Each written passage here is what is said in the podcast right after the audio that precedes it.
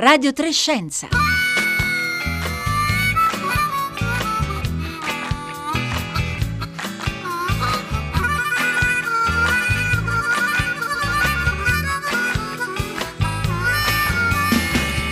Buongiorno, buongiorno da Pietro Greco e benvenuti a Radio Trescenza.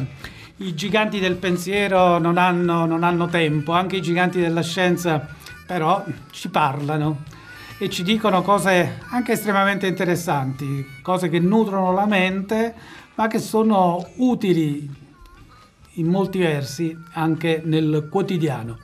Abbiamo con noi in studio Alessandro Bettini che saluto. Buongiorno professor Bettini. Buongiorno, buongiorno ascoltatrici e ascoltatori. È un fisico e ci dirà come e perché i giganti della scienza è utile ancora eh, ascoltarli. Ovviamente stiamo parlando dei grandi giganti del passato e di un libro di cui parleremo eh, tra poco. Buongiorno anche da parte di Paolo Conte. Allora, siccome oggi ripercorreremo con il nostro ospite Alessandro Bettini eh, più di duemila anni di storia della fisica, dall'antichità classica al Settecento, questa mattina vogliamo chiedere ai nostri ascoltatori e ascoltatrici di indicarci lo scienziato, la scienziata vissuto proprio in questo arco di tempo e che più li ha colpiti o eh, che più li ha appassionati. Allora, fateci sapere eh, quelle che sono le vostre preferenze al 335 56 34 296 con sms e messaggi di whatsapp oppure attraverso i nostri eh, canali facebook e twitter dove siamo presenti come Radio Trescenza col 3 scritto in cifra.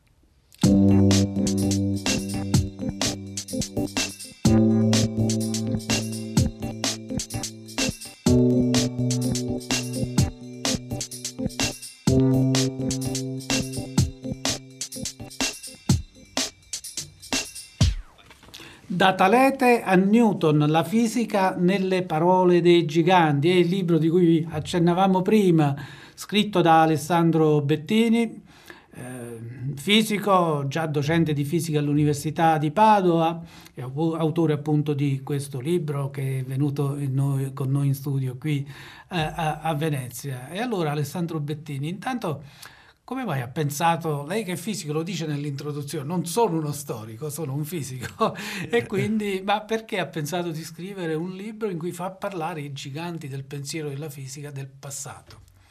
Beh, una delle ragioni, come diceva prima il conduttore, possono essere affascinanti.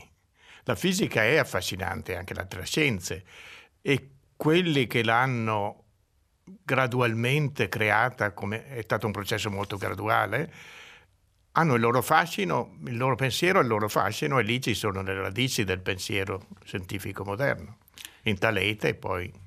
Ecco perché insomma molti hanno un'impressione sbagliata della scienza, come una disciplina, di un modo di, di, di, creare conoscenza nuova che vive sempre nel presente, come se il passato contasse un po' di meno. Invece lei sostiene che il passato conta. Conta anche per farla oggi, io penso, perché a livello di base culturale le idee, non ci sono idee che uno gli viene, che si accende la lampadina eureka. È un processo graduale con errori, con ehm, ripensamenti, con contributi di altri e cominciano con Talete, appunto. Ecco, eh, la fisica nelle parole di giganti da Talete a Newton. Io le propongo di cominciare proprio da Newton. Intanto la prima domanda, perché si ferma proprio a Newton e poi ci racconterà delle parole di Newton, che, che Ma, sembrano... Una ragione è di non esagerare e non mettere troppe cose perché poi il lettore magari si stufa a un certo momento. E poi con Galilei e Newton il metodo scientifico della fisica ormai è consolidato, è definito.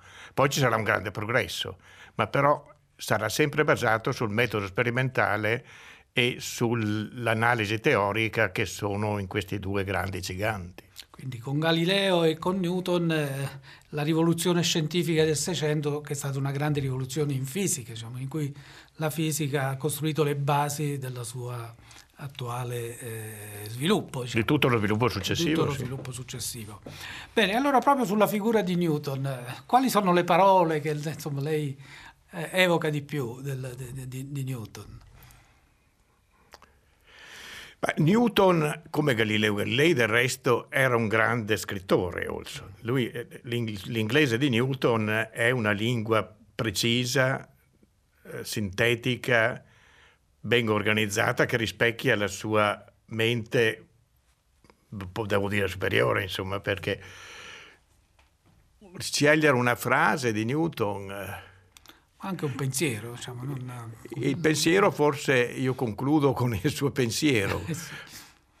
Lui ha fatto molto, ha fatto la meccanica, ha fatto la teoria eh, delle interazioni gravitazionali e conclude dicendo non so cosa gli altri penseranno di me, a me sembra di essere come un bambino che gioca sulla riva del mare e ogni tanto si diverte perché trova una conchiglia più colorata, un sassolino più levigato, mentre il grande oceano della verità giace inesplorato davanti a lui. Un po' riprende le parole di Agostino quando diceva che noi riusciamo a prendere solo un, un po' di mare quando mettiamo una conchiglia, una, una, qualcosa in mare. Così per la conoscenza. Aveva questa idea che la conoscenza in fisica è una conoscenza tutta da esplorare. Ancora oggi è così, secondo lei? Sì, sappiamo molto di più oggi di quel mare, sappiamo parecchio, ma ancora C'è tanto da rimane da, da, esplorare. Ci sarà sempre tanto da esplorare, perché le tecniche si, eh, sia sperimentali che teoriche si affinano e quindi gli strumenti diventano più potenti e si può andare avanti. E a proposito di parole e di pensiero poi messi per iscritto, eh, Newton ha aspettato un po' di tempo prima di mettere per iscritto i suoi pensieri sia sulla gravitazione universale sia, sia anche sul calcolo infinitesimale, insomma eh, li ha pensati aveva 26 anni ma poi li ha resi pubblici diciamo, eh, un paio di decenni dopo. Secondo lei eh, perché? Perché ha dovuto lavorarci per il calcolo infinitesimale non, è, non, ci ha lavorato così a lungo, qualche anno mi sembra. Per, la, eh, prego, prego. per, per, la, per eh, i principi ha dovuto lavorarci su, ha dovuto svilupparli eh, e, e, ci ha fatto un sono enormi, è un lavoro enorme. Quindi ha dovuto, la, ha dovuto Teo, pieno di teoremi, di, di, di, era anche un fisico sperimentale. Newton, tutti i grandi fisici sono stati anche fisici sperimentali. Ecco, anche Galileo è stato teorico e fisico eh, sperimentale, certo. però a differenza diciamo, di Newton il Siderius Nuncius lo ha fatto in tempo reale, diciamo. in tempo mentre reale. osservava eh, scriveva e ha scritto un capolavoro, un capolavoro di cui diceva un filosofo Ernst Cassirer che divide le epoche, c'è un prima e un dopo il Siderius Nuncius, un grande eh, letterato oltre che un grande fisico. Sì, Italo Calvino dice, gli è scappato detto che era il più grande scrittore della letteratura italiana. Sì. Poi gli hanno detto che c'era anche Dante Alighieri e quindi ha detto, beh, in prosa. Il Siderius Nuncius con il cannocchiale, che esisteva già prima, però non era uno strumento scientifico, era un giocattolo primo, Leonardo da Vinci stesso probabilmente ha fatto il primo sistema di due lenti, però lì lui l'ha perfezionato e l'ha reso uno strumento scientifico. E a questo punto l'universo si è allargato improvvisamente, l'uomo, la Terra è diventata una cosetta, l'uomo non è il centro dell'universo, sta qui sulla Terra e l'universo è molto più grande di quello che uno che, che, chiunque avesse immaginato prima. E questo ha sconvolto il, la, la, anche i poeti, anche gli scrittori. E lui usa una, insomma, ha scritto tantissimi capolavori, Galileo, che usa una metafora che ancora oggi insomma, è molto pregnante, quella dell'universo come un libro scritto nel linguaggio della matematica, della geometria. Sì, questo lo scrive nel saggiatore. Sì il, per capire l'universo, le leggi della fisica vuol dire si esprimono con la matematica, sono leggi, formule matematiche. Ecco, lei già nell'introduzione però dice la matematica è una scienza degna di ogni rispetto, però a differenza delle scienze naturali non ha bisogno dell'esperimento, mentre nella fisica nelle scienze naturali è l'esperimento, diciamo, eh, la verifica di una teoria. Una teoria senza una verifica sperimentale non ha gran senso, assume senso solo quando c'è certo. la verifica sperimentale. E tuttavia la matematica è uno strumento, ce lo dice proprio Newton, eh, oltre che Galileo, è uno strumento importantissimo per i fisici. No, è uno strumento necessario, però di formule, diciamo, equazioni che possano descrivere un certo insieme di fenomeni non ce n'è necessariamente una sola. Si... La natura è logica, c'è una logica nella natura, questa è una scoperta di Talete. Cioè, se noi ci pensiamo su, magari troviamo le leggi, cioè... però tra le varie logiche possibili, la natura ne realizza una ed è solamente l'esperimento che permette di scegliere quella che è quella vera, è realizzata dalla natura. Tutte le altre sono matematicamente corrette, ma solamente una può essere scelta eh, solamente una è vera ed è quella che ha la verifica sperimentale. e questo succede con Galilei perché prima non era così. Certo. Bene, eh, Professore, ci sono dei messaggi da parte dei nostri ascoltatori, vogliamo a nostra volta ah, ascoltarli? Certo. Sì, eh, Pietro, qui eh, stiamo componendo proprio una galleria proprio di grandissimi ah. eh, personaggi. Ovviamente eh, sono in tanti, in tantissimi a citare eh, Galileo, che ovviamente guadagna proprio il primo, il primo posto, però eh, dopo di lui sono in tanti a indicarti C, per esempio Eratostene come eh, uno degli scienziati sicuramente più importanti e più influenti nella storia del pensiero. Poi Ruben da Venezia ci ricorda Ipazia, un ascoltatore o ascoltatrice che non si firma ci dice che da chimico eh, direi Boltzmann, c'è chi indica anche Eddie Lamar, attrice e al tempo stesso anche inventrice. E poi però c'è um, anche una, un'altra ascoltatrice che eh, a un certo punto ci scrive io eh, non so nulla di storia della scienza ma eh, mi piace molto la figura di Copernico perché ha eh, rovesciato la visione del mondo. Allora, professore, professor eh, alcuni io ho dovuto fare delle scelte quindi non ho potuto metterli tutti. Eratostene, certo ho un capitolo su Eratostene, Eratostene ha misurato le dimensioni della Terra, cioè del mondo dove viviamo, misurando la lunghezza di un arco di meridiano tra Siena, Aswan, Siena allora e Alessandria. Quello che è stupefacente è la precisione con cui l'ha fatto, cioè se si confronta la misura di Eratostene con quella di oggi, la differenza è di pochi per cento, quindi lui doveva sapere la distanza lungo il meridiano tra le due città che sono più di mille chilometri, con questa precisione. Quindi lui aveva già i metodi ed era, quella era la civiltà alessandrina. Quando i greci sono, l'impero di Alessandro ha messo i greci in contatto diretto con altre civiltà con cui avevano già avuto contatti, ma però sono stati nei luoghi dove eh, stavano gli Assiri, civiltà dei grandi fiumi. Quindi Eratostene certamente è stato un grande scienziato. E Copernico, perché l'ascoltatrice ha anticipato una mia domanda, perché è questa. Noi abbiamo parlato di due grandissime figure, probabilmente le più grandi diciamo, del periodo della scienza del Seicento, Newton, e della fisica del Seicento, Newton e, e Galileo. Però ci sono stati tanti, questi non sono stati due fulmini a ciel sereno. C'era altro no? Nella, in quel periodo che avevano sviluppato un pensiero fisico importante. Per esempio Copernico nel Cinquecento. Cioè, Copernico. Durante e dopo la fine del pensiero greco classico, incluso quello alessandrino, il pensiero dominante si fossilizza nell'ipse dixit, diciamo così brevemente, di Aristotele. Aristotele, la fisica di Aristotele non ha nulla a che fare con la realtà, l'astronomia ancora meno. Però questo era diventato dominante, anche era diventato quasi un sacra scrittura Aristotele, era stato adottato da, dalle varie chiese cristiane. Con Copernico recupera in parte il pensiero greco, quello dei pitagorici e quello di Aristarco. Il fatto che la Terra si muova era già normale per il pensiero dei greci. Qualcuno pensava così, qualcuno pensava diversamente. Poi non si è potuto più pensare così perché era un peccato. E Copernico lo, lo, riprende.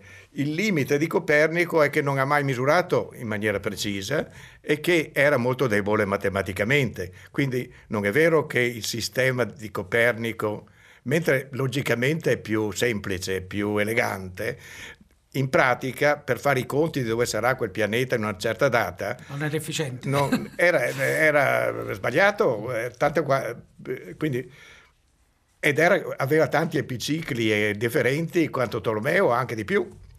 Ecco, quindi, però insomma l'idea che di spostare la Terra dal centro dell'universo... Quello è stato, è stato rivoluzionario. È sì. stato rivoluzionario.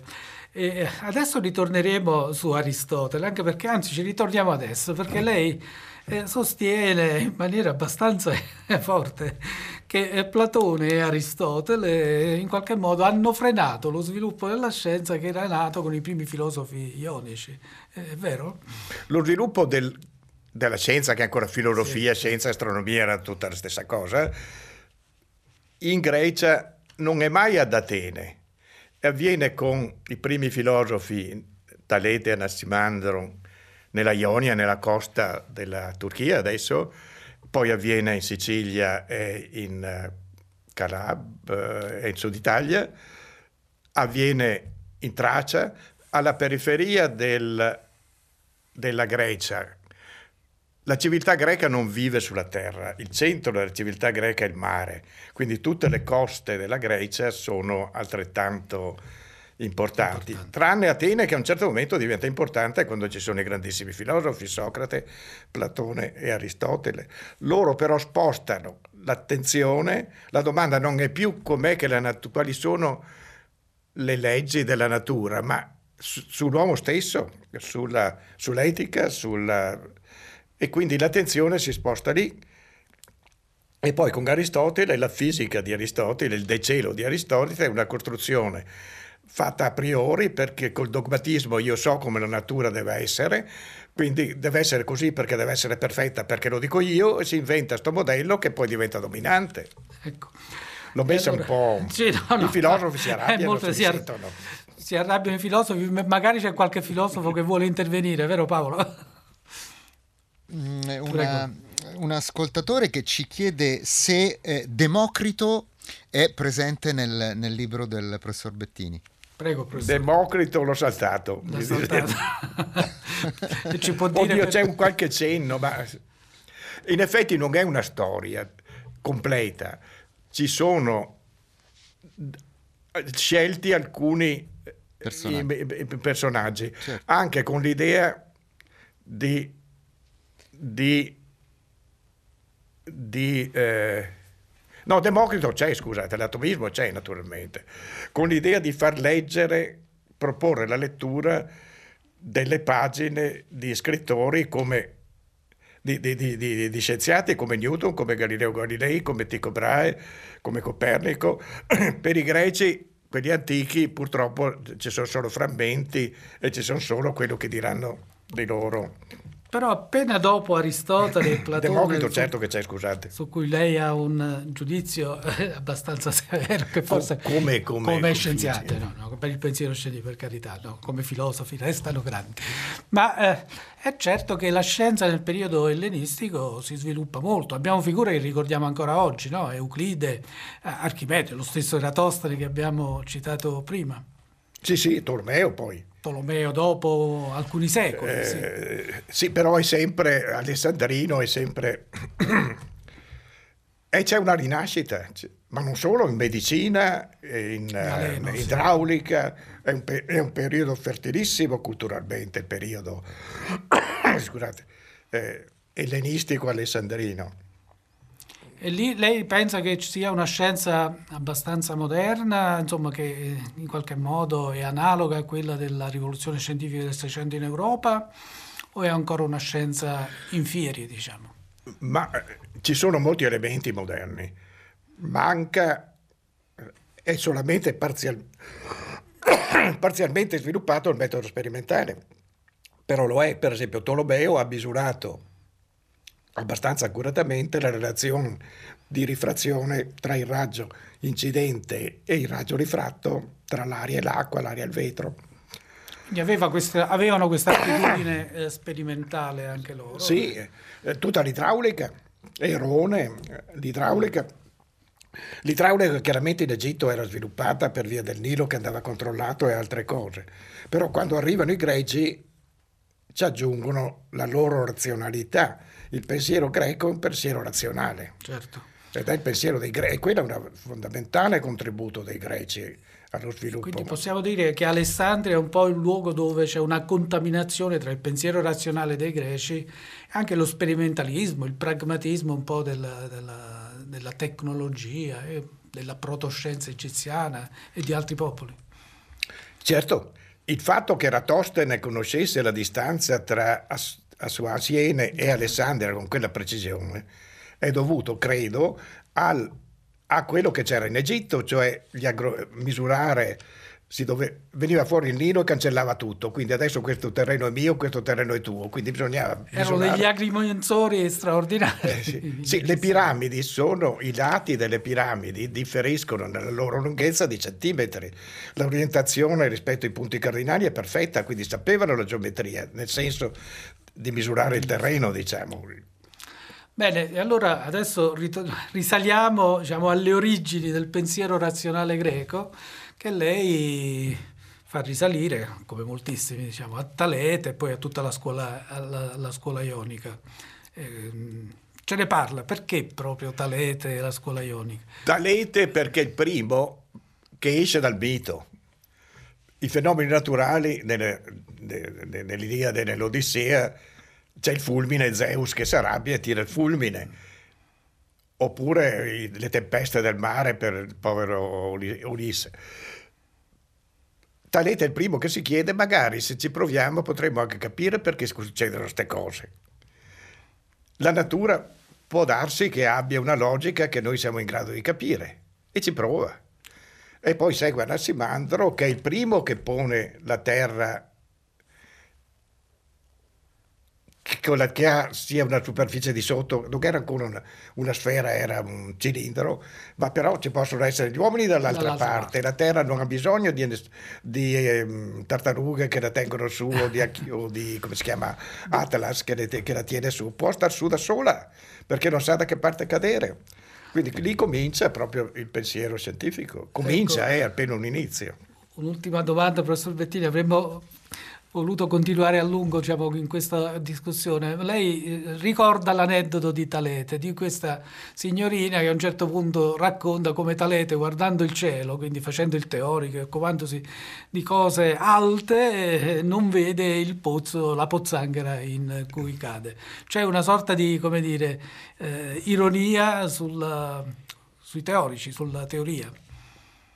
Oh, beh, sì, non solo i teorici, sugli astronomi, sui fisici che, che, hanno la testa per aria e non pensano, gli, non pensano alle cose pratiche. Alle cose pratiche. E, e un po' è vero. un po' chi più, chi meno. Però pensando alle cose che sembrano in apparenza non pratiche, noi siamo arrivati a conoscere oggi molte cose dell'universo. E beh, ci sono molto, anche dei fisici molto pratici. sì, molte delle quali diciamo, ancora non, non eh, conosciamo. Bene, io ringrazio eh, davvero il professor Alessandro Bettini. Ricordo eh, autore eh, di un recente libro uscito per Bollati Boringhieri, Da Talete a Newton, la fisica nelle parole dei giganti. E ricordo anche il numero di telefono per continuare a intervenire via sms in trasmissione 335 5634 296.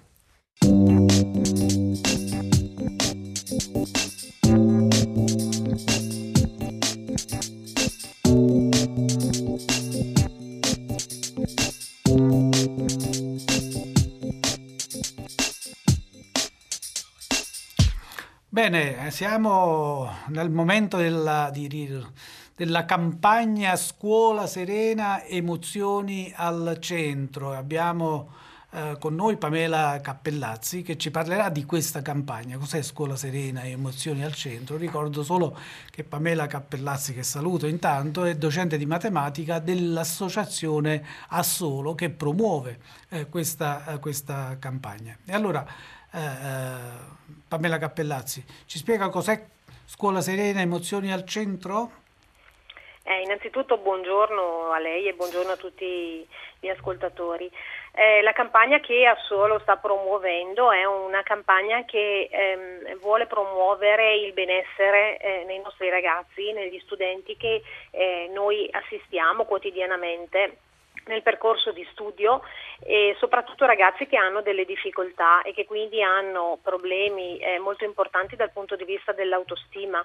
Eh, noi andiamo a lavorare su questa autostima, cerchiamo di renderli consapevoli che le capacità che hanno sono delle capacità eh, veramente grandi e che quindi eh, possono riuscire anche nei compiti che loro ritengono molto difficili.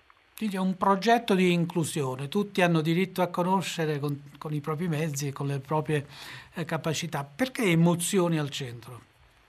Eh, emozioni al centro perché eh, sicuramente la componente più importante è il benessere che questi ragazzi devono provare per eh, poter investire e, o vorrei dire reinvestire dopo aver accumulato tante sconfitte. Eh, e noi ci troviamo con bambini della scuola primaria così come con studenti della scuola secondaria di secondo grado o anche dell'università che non riescono più a investire proprio perché è venuta a mancare questa componente di entusiasmo e di sensazione positiva nell'apprendere cose nuove. Quindi noi lavoriamo puntando eh, su questo campo. Ecco, in questo vostro lavoro voi utilizzate anche moderne tecnologie, le tecnologie digitali su cui si fa un gran discutere in pedagogia. Beh sì, la discussione è direi assolutamente appropriata, però partiamo sempre dal presupposto che se le tecnologie vengono utilizzate eh, nella maniera corretta e se c'è educazione all'utilizzo delle tecnologie non, non producono danno, ma danno beneficio, soprattutto nel mondo della scuola e soprattutto in quei casi in cui è assolutamente necessario eh, dare a questi ragazzi degli strumenti che compensino le loro difficoltà. E, e quindi in questa direzione va l'utilizzo del computer per eh, utilizzare degli strumenti che so per la videoscrittura piuttosto che per l'ascolto, va nella direzione dell'utilizzo di tablet e smartphone per l'utilizzo di applicazioni specifiche che possono andare a potenziare delle abilità deficitarie, così come l'utilizzo del cellulare che è così, eh, come dire, eh, preso di mira, ma far capire ai ragazzi che non è soltanto uno strumento per giocare, per connettersi in rete con gli amici, ma può essere anche un alleato della, della didattica eh, perché lì possono risiedere, non lo so, delle cartelle con dei formulari utili per le verifiche piuttosto che c'è la possibilità di vedere dei video di approfondimento di una disciplina e quant'altro. Ecco, eh, Pamela Cappellazzi, un'ultima domanda. Come, eh, intanto dove è eh, localizzata l'associazione Assolo e come vi si può contattare per partecipare alle vostre iniziative, per avvalersi dei vostri servizi? Allora, l'associazione Solo è, ha sede a Berzo Inferiore in Valle Camonica, provincia di Brescia e per poter accedere eventuali alla nostra formazione piuttosto che a dei, eh, avere informazioni rispetto a quello che facciamo, rispetto alle buone prassi che mettiamo in atto, noi abbiamo un sito eh, web eh, www.assolodsavallecamonica.it e lì si trovano le informazioni rispetto a quello che noi facciamo e c'è la possibilità anche di contattarci. Quindi eh, ci si può, eh, vi si può contattare anche da altre parti d'Italia o bisogna essere in Val Camonica? Allora, per accedere ai servizi scolastici direi che il prerequisito fondamentale è essere residenti in Valle Camonica o comunque nella provincia di Brescia, eh, però per avere ehm, la possibilità di confrontarsi con i nostri esperti so, lo si può fare anche da altre parti d'Italia, assolutamente sì. Bene, grazie davvero Pamela Cappellazzi, spero che la vostra iniziativa abbia una grande risonanza e che questo progetto di inclusione abbia successo. Ricordo Scuola Serena, emozioni eh, al centro. Siamo arrivati alla fine della nostra trasmissione odierna. Ricordo che questo è un programma eh, di Rossella Panarese e di Marco Motta che ha fatto anche eh, eh la eh, regia. Alla console a Roma eh, c'è Michele Marzì e qui a Venezia Serena Zamboni, in redazione Paolo Conte e, e adesso la linea passa al concerto del mattino.